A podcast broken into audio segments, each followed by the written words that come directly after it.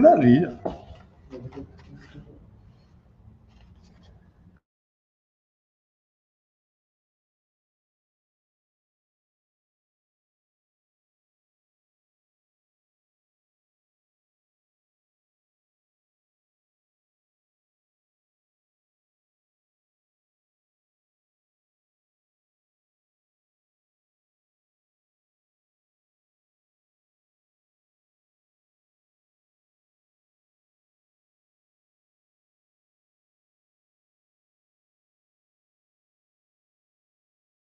Irmãos, é com muita alegria que mais uma vez nos reunimos buscando a sintonia com o plano superior, com o Mestre Jesus, para desenvolver mais uma noite de estudo, de compreensão, de entendimento do Evangelho e da doutrina espírita. Hoje nós vamos ter a nossa irmã Joana e o nosso irmão Guilherme. O Guilherme vai né, fazer a preparação, pecado e pecador, do livro Pão Nosso. E nossa irmã Joana vai falar sobre a decisão espírita, capítulo 24 do Evangelho segundo o Espiritismo. Então é importante, mesmo à distância, a nossa colaboração, os nossos bons pensamentos, porque nós sabemos que os pensamentos é, não têm a dificuldade da distância. Né? Nós estamos aí, a grande maioria nas suas casas, nos seus lares, acompanhados pelas suas famílias, e nós aqui estamos fazendo esse trabalho para que a casa continue é, junta, e nós sabemos, mais uma vez repetimos, que a casa se faz dos trabalhadores, dos seus sentimentos, dos seus pensamentos, do seu trabalho, né? Então, por isso é importante esse momento. Nós vamos orar e agradecer a Deus e logo depois teremos a palavra do nosso irmão Guilherme. Então vamos todos orar. Mestre amado Jesus, é com muita alegria, Senhor, que estamos aqui mais uma vez reunidos em Teu nome, buscando amparo e proteção para o entendimento da Tua doutrina, do Teu Evangelho, da doutrina espírita a alegria, Senhor, que os bons sentimentos nos reúnem, apesar das distâncias, apesar de cada um em seu lar, de cada um distante, mas nós sabemos que essas distâncias são superadas pelos nossos sentimentos, pelas nossas vibrações, pela nossa alegria, pela nossa vontade de conduzir e aprender doutrina espírita. Por isso, Senhor, mais uma vez, só podemos agradecer este momento, te pedindo a proteção e amparo, para que nossos irmãos também possam fazer uso da palavra de maneira tranquila, sábia inspirados pelos bons espíritos. Muito obrigado, Senhor, por mais essa oportunidade. Com a palavra, então, nosso irmão Guilherme.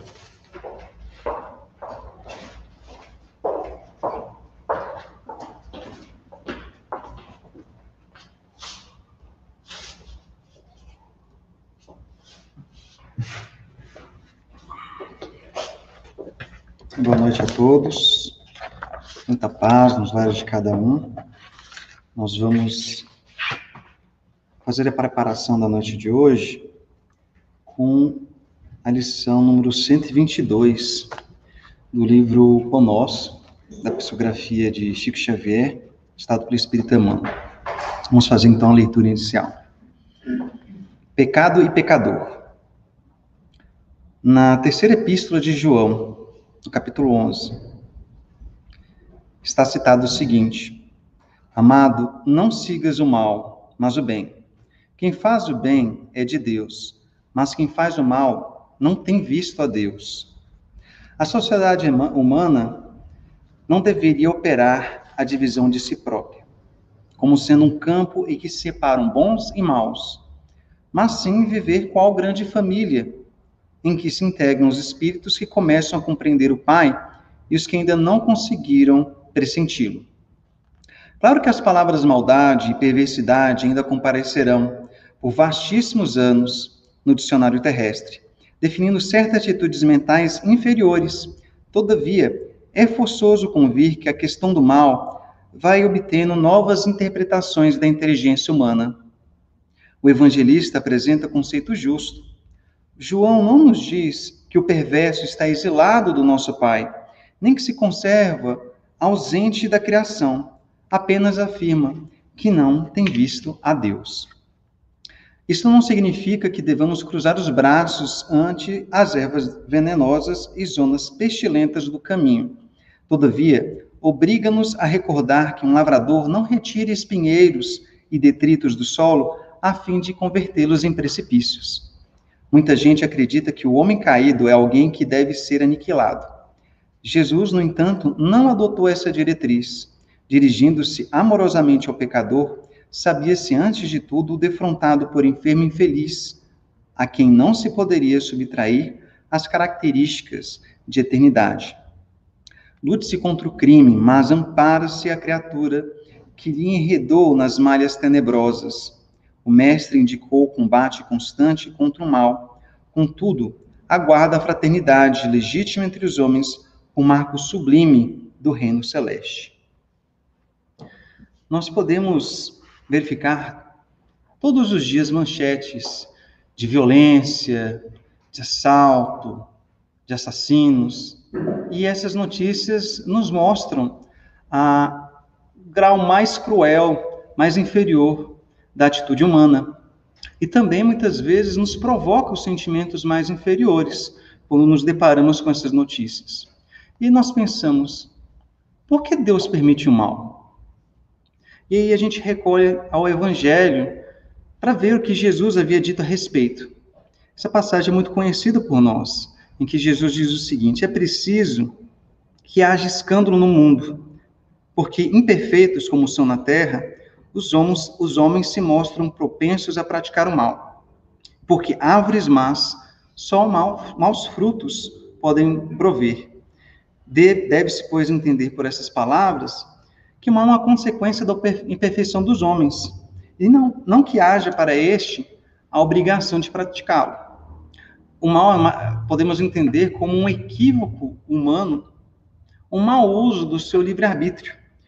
Porque diante da oportunidade de decisão, de escolha, ele acaba se enveredando por aquelas que estão ligadas mais aos seus interesses passionais, os seus interesses desequilibrados.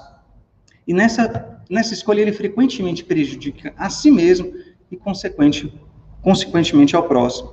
Então, Emmanuel, nessa lição, eles, ele busca ali, até pelo próprio título, separar o pecado do pecador, daquela pessoa que erra da, da sua própria atitude.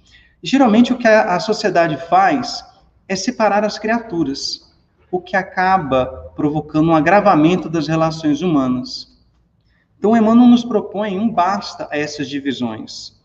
Essas divisões é, se dão é, muitas vezes, por uma simples discordância de, de ideias entre as pessoas.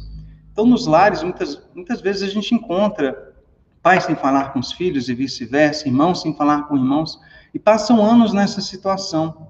Na sociedade, nós encontramos divisões, é, acabam sendo fúteis, porque é, são, são situações rotineiras que se dão com relação, por exemplo, à política, que seria um veículo um instrumento de solução dos problemas sociais, e muitas vezes nós vemos a polaridade presente, em que levam pessoas a se ofenderem, a se atacarem.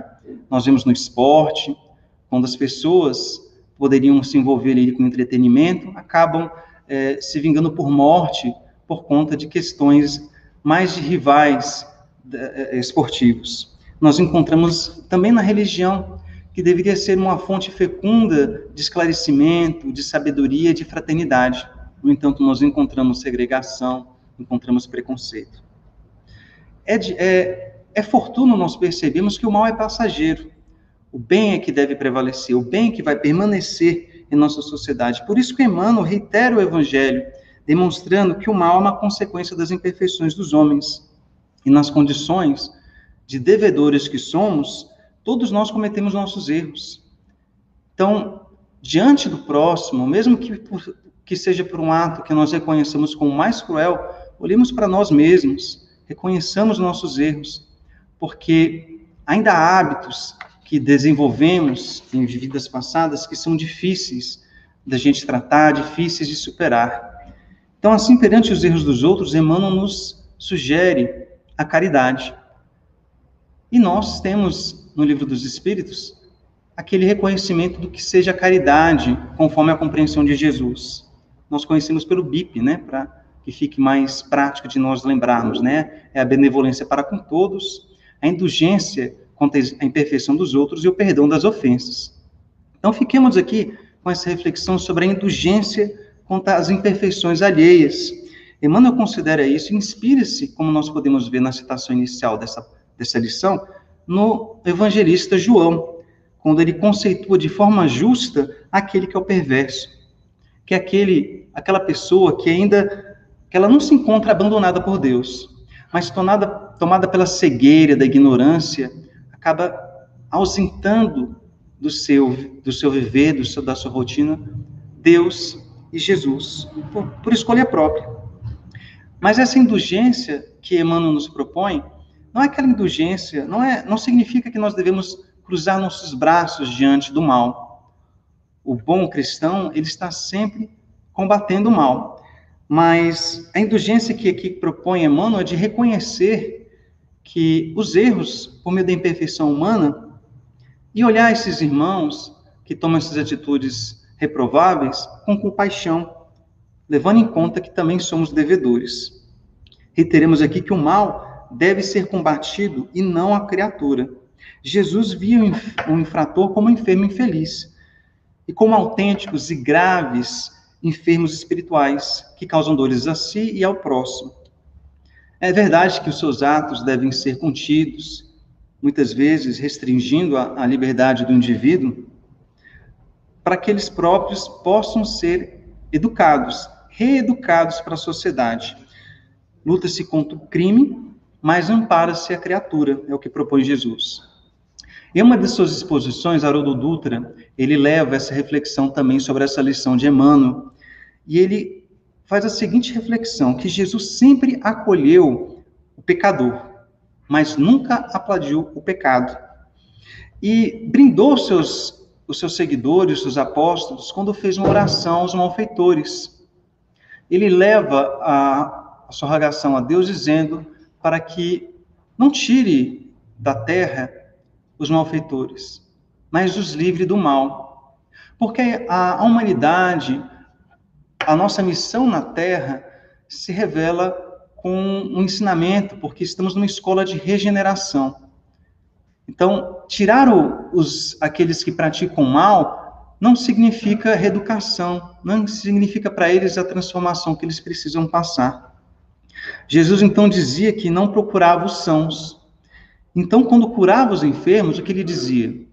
Ele dizia para que eles não voltassem a errar, para que não acontecesse a eles coisa pior. Assim, é equivocado quem se afirma cristão e muitas vezes propõe a pena de morte para aqueles sofríveis. Então, é, dessa forma, como cristãos verdadeiros, é, é, aquele cristão verdadeiro está em permanente combate contra o mal. Todavia, ele espera com anseio pela recuperação daqueles que caem nas trevas, para que nós possamos celebrar e promover uma fraternidade legítima entre os homens. Enquanto permanecemos apenas no intuito de punir e não educar, nós continuaremos naquela sociedade viciada em que aquelas pessoas que precisam de recuperação retornam, na verdade, em condição pior. Portanto, meus irmãos, reflitamos sobre esses ensinamentos e lembremos que somos construtores da paz e podemos, assim, desejar um mundo melhor, seguindo o bom combate ao mal, mas acolhendo a criatura enferma e ajudando conforme as nossas capacidades, para que possamos construir então uma sociedade melhor. Que Jesus abençoe a todos e possamos, inspirados pelos, por esses ensinamentos, vivenciar cada vez mais o Evangelho em nossas vidas. Muita paz.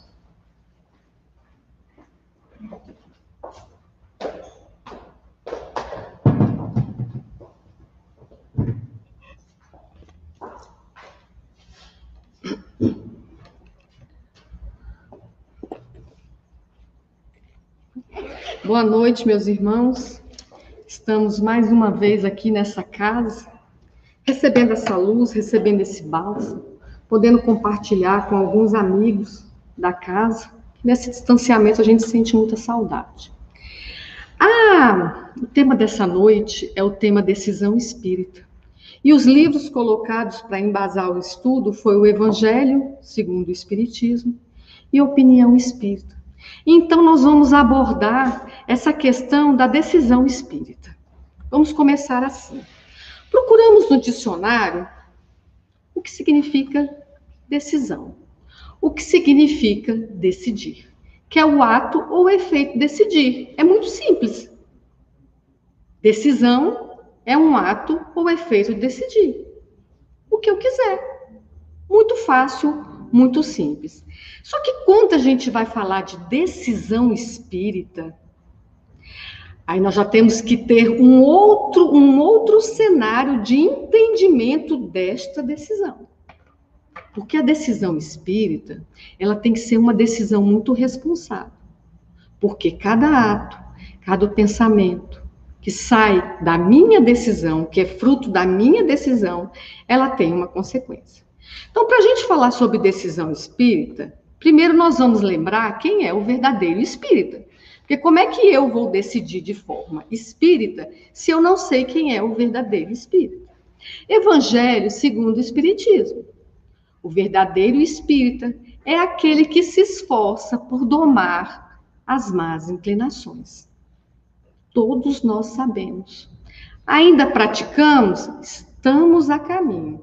Então, quando a gente fala de decisão espírita, tem que se considerar o meu caráter de verdadeiro espírita. Eu só tenho como decidir dentro do conceito espírita se eu conhecer o que é ser um espírita. Se eu já estiver no processo de domar as minhas más inclinações, porque aí eu vou ter um livre-arbítrio dentro de um conhecimento aonde eu vou decidir e vou responder por esses atos. No Evangelho, segundo o Espiritismo, capítulo 24, Jesus, aquele que temerem confessar-se discípulos da verdade, quem tiver medo de ser um verdadeiro espírita. Quem tiver medo de ser um seguidor de Cristo, então vamos lá. Aqueles que temerem confessar-se discípulos da verdade, não são dignos de ser admitidos no reino da verdade. Porque aquele que não admitir o cristianismo como verdade, como uma transformação moral, ele não tem ainda como adentrar no reino da verdade. Porque os mundos evoluídos, eles são reinos da verdade. A nossa máscara lá não serve, ela cai, ela derrete. Essa máscara que a gente tem ainda aqui na Terra, ela derrete, ela se decompõe. Lá você, você mesmo, se você conseguir alcançar estar lá.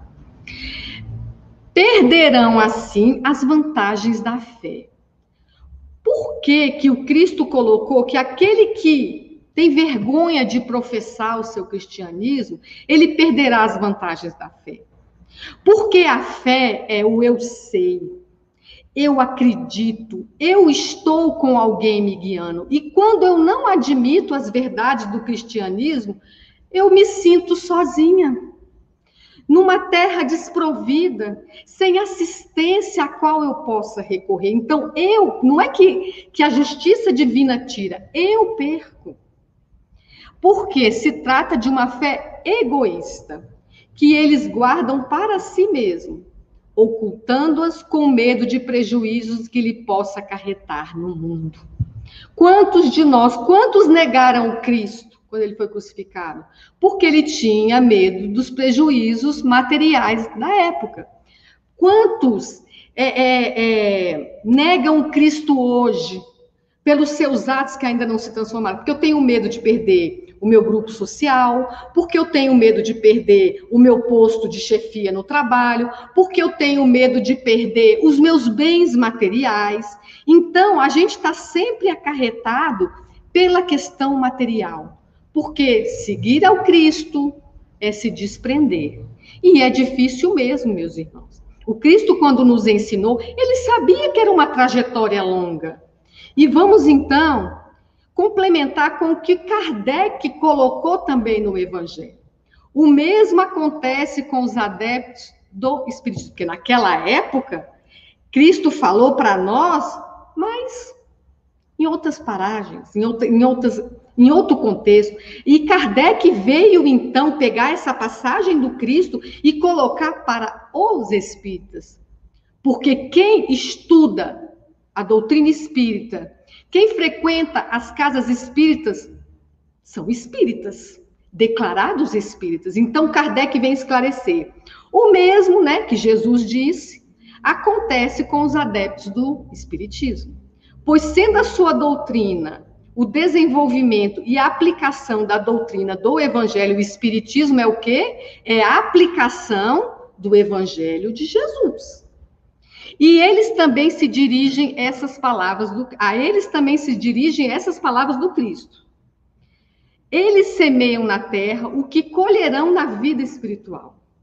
Cada um de nós vai receber na vida espiritual o que nós semeamos, os frutos da nossa coragem ou da nossa fraqueza.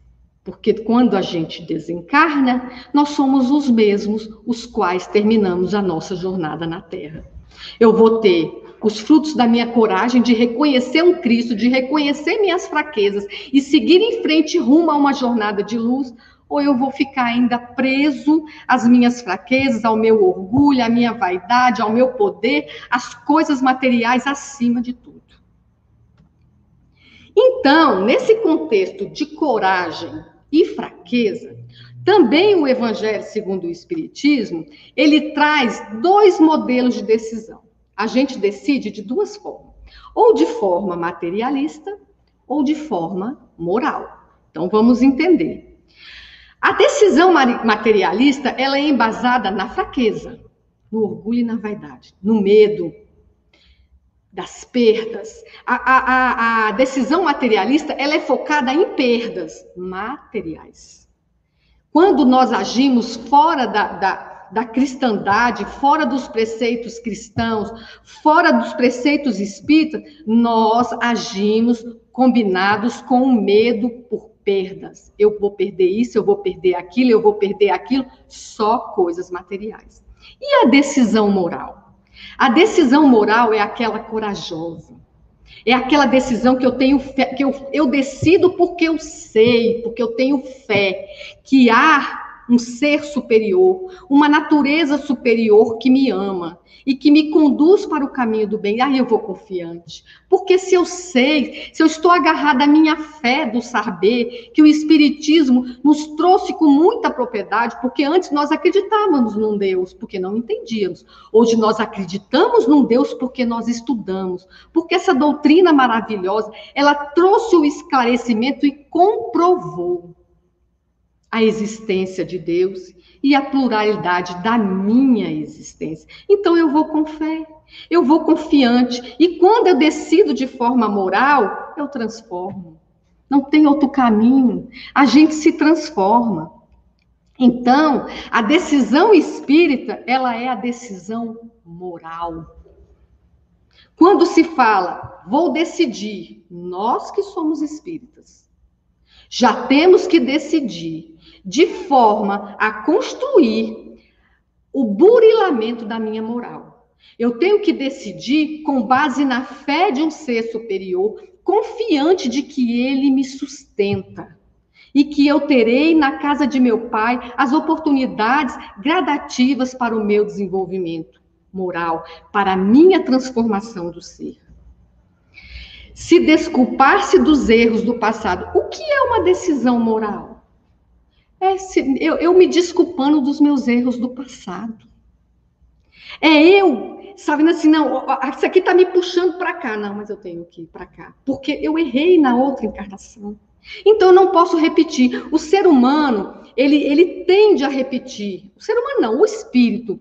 Ele tende a repetir os mesmos erros. E nós estamos há muitas encarnações deixando alguns erros para trás, mas a gente continua ainda num processo de repetição dos mesmos erros. E quando eu sigo para uma decisão espírito, para uma decisão moral, eu começo a me desculpar-se com o universo, com a natureza, dos meus erros do passado, aos poucos.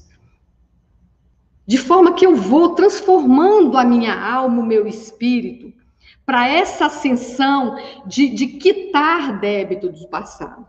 Só que para a gente decidir de forma espírita, que é a forma moral, deixar os nossos erros do passado, nós precisamos de ter disciplina produtiva.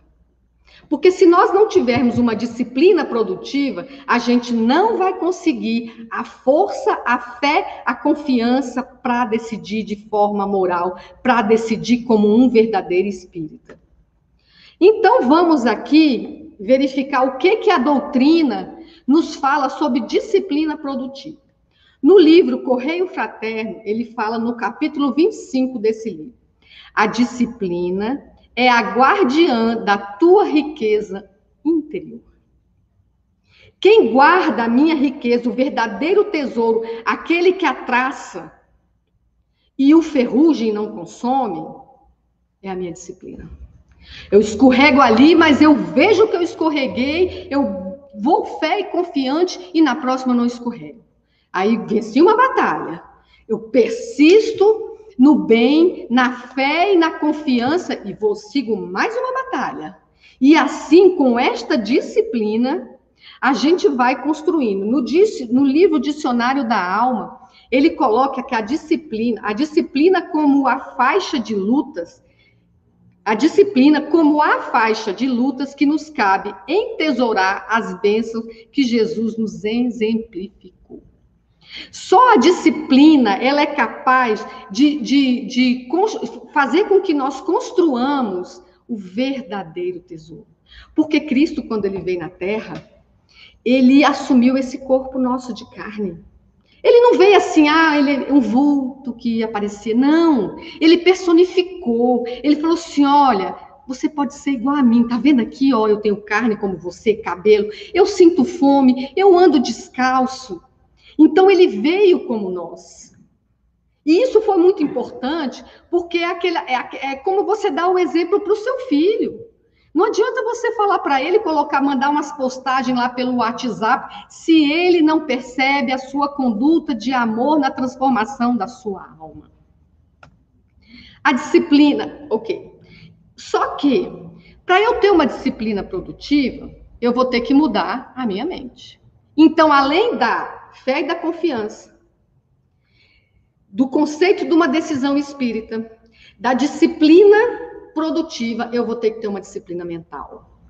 Porque se eu não começar a construir uma modificação da minha sintonia mental, eu não vou conseguir nada disso que a gente abordou até agora. E vamos então. No livro O Espírito de Verdade, ele coloca: a disciplina mental é o primeiro remédio, capítulo 90, lição 90. Por que, que uma pessoa que está com câncer no intestino, ele tem o mesmo câncer, ele tem o mesmo protocolo, ele tem o mesmo hospital, ele tem o mesmo médico. Um cura, o outro não cura. Por causa da disciplina mental. Porque a disciplina mental, ela é o primeiro remédio para qualquer doença física emocional. Qualquer. Quando a gente fala cura, vamos por o exemplo que eu dei aqui do câncer, não necessariamente aquele irmão que curou o câncer foi aquele que curou, continuou na terra, não desencarnou, não. Ele curou a sua alma. Aquela doença, com a sua disciplina produtiva e mental, curou a sua alma. Na realidade, aquele câncer só era o remédio que o purificou. Tem sim aquele que cura com os mesmos protocolos e o que não cura. Mas aqui nós estamos falando da cura do espírito. Aquele que vai deixar aquela chaga e naquele lugar onde está aquele tumor, ali vai nascer uma pele regenerada, no perispírito daquele irmão. No livro é, do Destino e da Dor, de Leon Denis, ele aborda a higiene mental. Se faz através da reflexão sobre os tipos de pensamento. Então, como é que eu alcanço o meu primeiro remédio? Para todas as minhas chagas, físicas e emocionais, como é então que eu alcanço a disciplina mental? Através da higiene mental. Não tem outra alternativa. Troca. Troca de sentimentos. Autoconhecimento das minhas fraquezas, das minhas imperfeições e troca. Quando vier aquele chamamento daquilo que você ainda está perdido, você troca sua sintonia. Você deleta a mensagem. Você não passa para frente a mensagem. E você reflete por que, que esta mensagem está mexendo comigo. Eu troco o meu pensamento, a minha sintonia mental. Que, estando, que estamos tendo e quais os sentimentos que eles despertam em nós. Então, eu tenho que me autoconhecer. Aí eu sinto aquele, aquela emoção com uma situação. E eu tenho que perguntar para mim, por que que está me despertando esse sentimento? Essa vontade, ou esse prazer, ou essa repulsão? Então, a gente tem que ver se os nossos sentimentos, eles despertam, aquela situação desperta um sentimento de alegria, de tranquilidade ou de paz. Ou se ela me desperta um sentimento de raiva, ciúme e arrogância. Cabe a mim. E fica essa interrogação. Eu fico naquela interseção entre o bem e o mal. Ai, eu gosto tanto, mas não me convém. Não só essa vez, mas não me convém. Não, mas ninguém vai ver, mas não me convém. Mas não vai prejudicar ninguém. Mas ninguém vai ver. E eu fico nessa busca é, constante, que é uma evolução do espírito. Quando a gente começa a ter essa busca do ser ou não ser, eis a questão, já é uma evolução. Porque nós já estamos aplicando aquele ensinamento de Paulo, é lícito. Mas não me convém. Eu já consigo perceber que aquilo não me convém. No livro Opinião Espírita, ele, faz, ele fala do, que o progresso é o fruto da escolha. Então, o progresso é uma decisão, o progresso do espírito. É uma decisão, ele é fruto da minha escolha. Então eu tenho que construir uma decisão espírita para que eu possa alcançar. Ninguém te decide o destino, não é ninguém. Não é pai, não é mãe, não é vó, não é essa reunião, essa palestra, é você. O dono do seu destino, dono do meu destino, sou eu. Só eu posso decidir para a minha vida.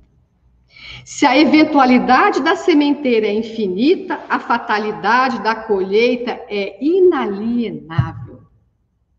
Eu sou livre para decidir, só que eu sou escravo da consequência. Guarda contigo tesouros de experiências acumuladas em milênios. Nós sabemos. Por que, que quando a gente vai fazer uma coisa errada, vem aquele. aquele Ai, será? É porque eu já fali naquela mesma situação. E nós temos que aprender a ouvir a nossa intuição, para que a gente possa se desvencilhar de milênios de erros que hoje nos cobram a nossa atenção. O minuto que vivemos agora é o veículo da oportunidade. Não deixe para depois. Não fale, ah, meu, meu espírito é, é, é é perene, eu tenho quantas vidas, então eu posso deixar isso para outra. Não, não deixa, porque as coisas na próxima podem ser diferentes. Você pode não ter a mesma estrutura, o mesmo apoio. No livro Espírito de Verdade, na lição 84, ele coloca: nos mínimos sucessos de cada dia, define-te, pois, com clareza, para que não te abandones à neblina dos vales da indecisão. Então, nós temos que ter a indecisão como uma chave primordial para o nosso crescimento, para a nossa é, instrução espiritual e moral. Estacionamento no mal, ascensão para o bem. Eu vou ter que escolher. Na minha decisão, eu vou ter que escolher. Ou eu permaneço, e reprovo, venho de novo, ou eu vou acender. A travessia de uma das portas é ação compulsória para todas as criaturas. Não adianta. Tem que passar pela porta. Pela porta estreita. Tem que deixar suas fraquezas. Pela porta estreita. É o André me mostrando a placa, eu tô de olho. A porta larga é a entrada da ilusão, saída para o reajuste.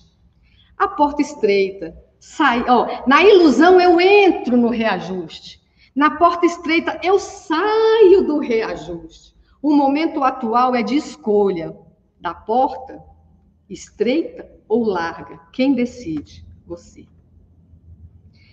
Sem chamada não há escolhas. Então não adianta que vai vir, a tentação vai vir, porque se eu não for tentado, como é que eu vou escolher? Mas se estamos claramente informados de que a chamada vem de Deus, atingindo todas as criaturas na hora justa da evolução, só a escolha, que depende do nosso exemplo, nos confere o caminho para a vida maior. É, na Primeira Guerra Mundial, eu gosto muito de falar das guerras, porque eu gosto muito de estudar as guerras, porque nas guerras tem sim aquelas almas ainda arraigadas no mal, mas tem almas que se destacam profundamente e que são exemplos para nós. A guerra do Império Turco Otomano contra os armenos, ela foi uma guerra que ela aconteceu em 1914, no início da, segunda, da Primeira Guerra Mundial. Na época, ela foi considerada uma das guerras mais ferozes contra a humanidade. A história que eu vou contar aqui não está neste filme, mas quem quiser assistir esse filme, A Promessa, ele conta um pouquinho dessa guerra. Então,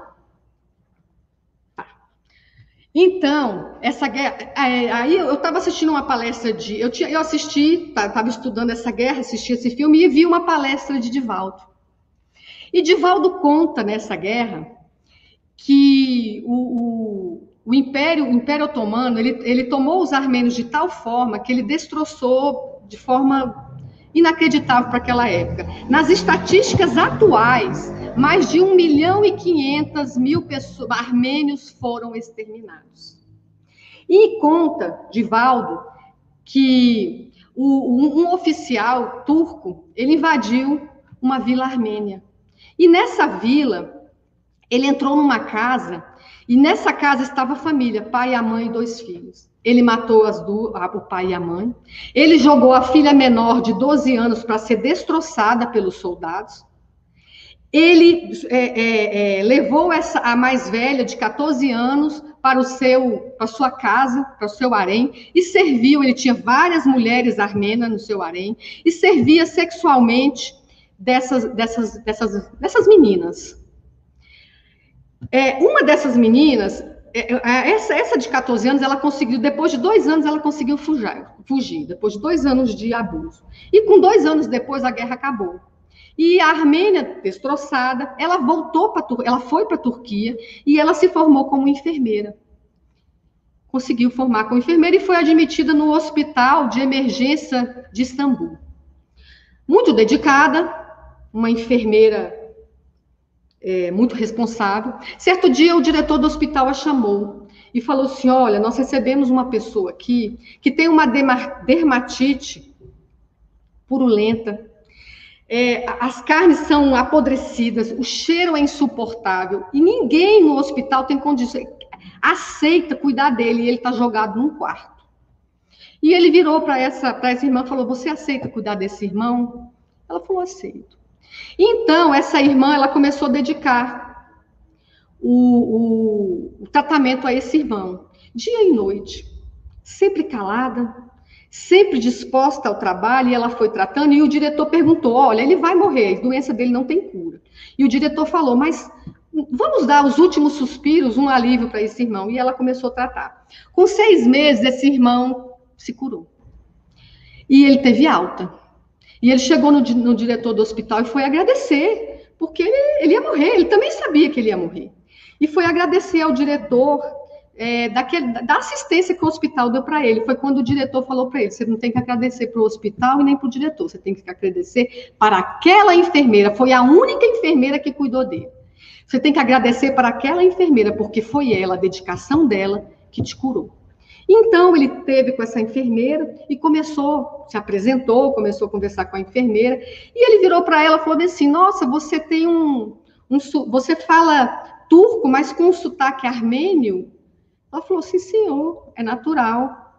Aí ele: É porque eu sou armênia. Ele falou: Ah, é? Eu já estive na Armênia. Ela falou: Eu sei. O senhor esteve na minha casa. O senhor matou meu pai e minha mãe. O Senhor jogou a minha irmã mais nova para os seus soldados que a estupraram até a morte. E o Senhor me usou como escrava sexual durante dois anos na sua casa, até que eu consegui fugir. Ele olhou para ela assim, surpreso, olhou nos olhos delas e falou: Mas você me, você me reconheceu? Sim, senhor. E por que você não me matou? Porque eu sou cristã. Foi a resposta dela para ele. E ela falou para ele: Um homem me ensinou que devemos perdoar os inimigos e lhe fazer todo o bem que pudermos. E eu decidi me libertar pelo perdão. O minuto que vives é o veículo da oportunidade. Que Jesus nos abençoe hoje e sempre.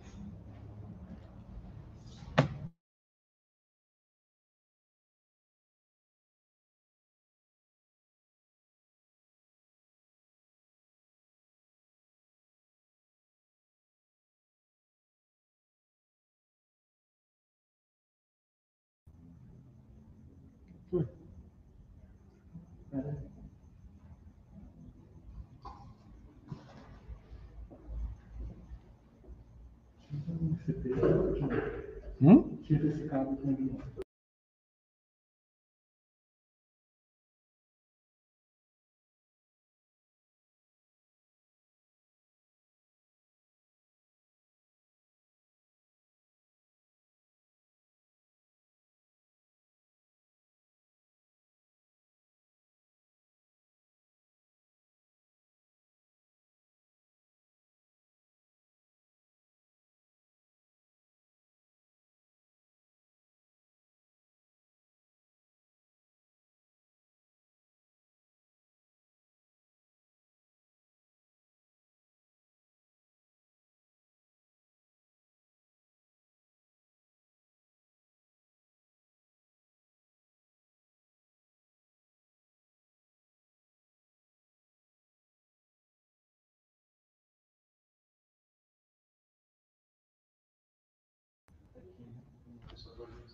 É, nós tivemos aí um probleminha técnico, mas é assim, ao vivo nós podemos ter problema, mas temos aqui o auxílio do nosso vice-presidente, segundo vice-presidente, que é o Kleber, que é o responsável pela questão técnica, e a gente resolveu, resolveu o problema, claro, agradecendo a paciência dos irmãos e a participação. É, é sempre importante essa participação, mas também dando o, o like lá, né, Cleber? Chama? Isso. Dando o legalzinho que aparece lá embaixo para que a gente possa né, ter a participação efetiva de cada um de nós. É, comentário da noite, importantíssimo, a decisão espírita e a questão do pecado e do pecador são importantes temas nesse momento em que nós temos aí é, o desequilíbrio de, às vezes, achar que a solução para os nossos problemas passa pela violência. E, na verdade, não é isso. Né? Para nós que somos cristãos, espíritas cristãos, é importante sempre esse alerta de que só o Evangelho de Jesus, o perdão, o amor ao próximo, transformará a humanidade. Para que em nenhum momento nós tenhamos dúvidas dessa mensagem e dessa diretriz e não dá para, nesse momento, essa dúvida surgir. Momento em que as pessoas precisam deste exemplo, dessas palavras, dessas observações e desse consolo, para que nós possamos seguir em frente nesse momento que é de expiação e prova. Mas também não adianta achar que o mundo de regeneração surgiria sem necessidade do nosso testemunho e do nosso trabalho. Esse momento chegou. E é preciso, nesse momento, ter decisão. É isso? E é isso que os irmãos trouxeram para nós na noite de hoje. Nós agradecemos a todos. Lembramos sempre que a nossa irmã Vânia está aqui presente para aqueles que desejarem um atendimento fraterno, para que possam ser auxiliados com a conversa amiga, presencial, com todos os cuidados que se deve ter nesse momento, mas que também é necessário o contato preliminar, não é? Pelo telefone que ela sempre fornece, que está também no, no site do GECAL, no Facebook, para que as pessoas possam ir buscar esse auxílio. Então, nós vamos encerrar o nosso trabalho dessa noite. Vamos convidar o nosso irmão Guilherme para fazer a prece final. Boa noite a todos e nós continuamos com muitas saudades de ver todos nós aqui reunidos. E esse dia vai chegar. Que Deus nos abençoe.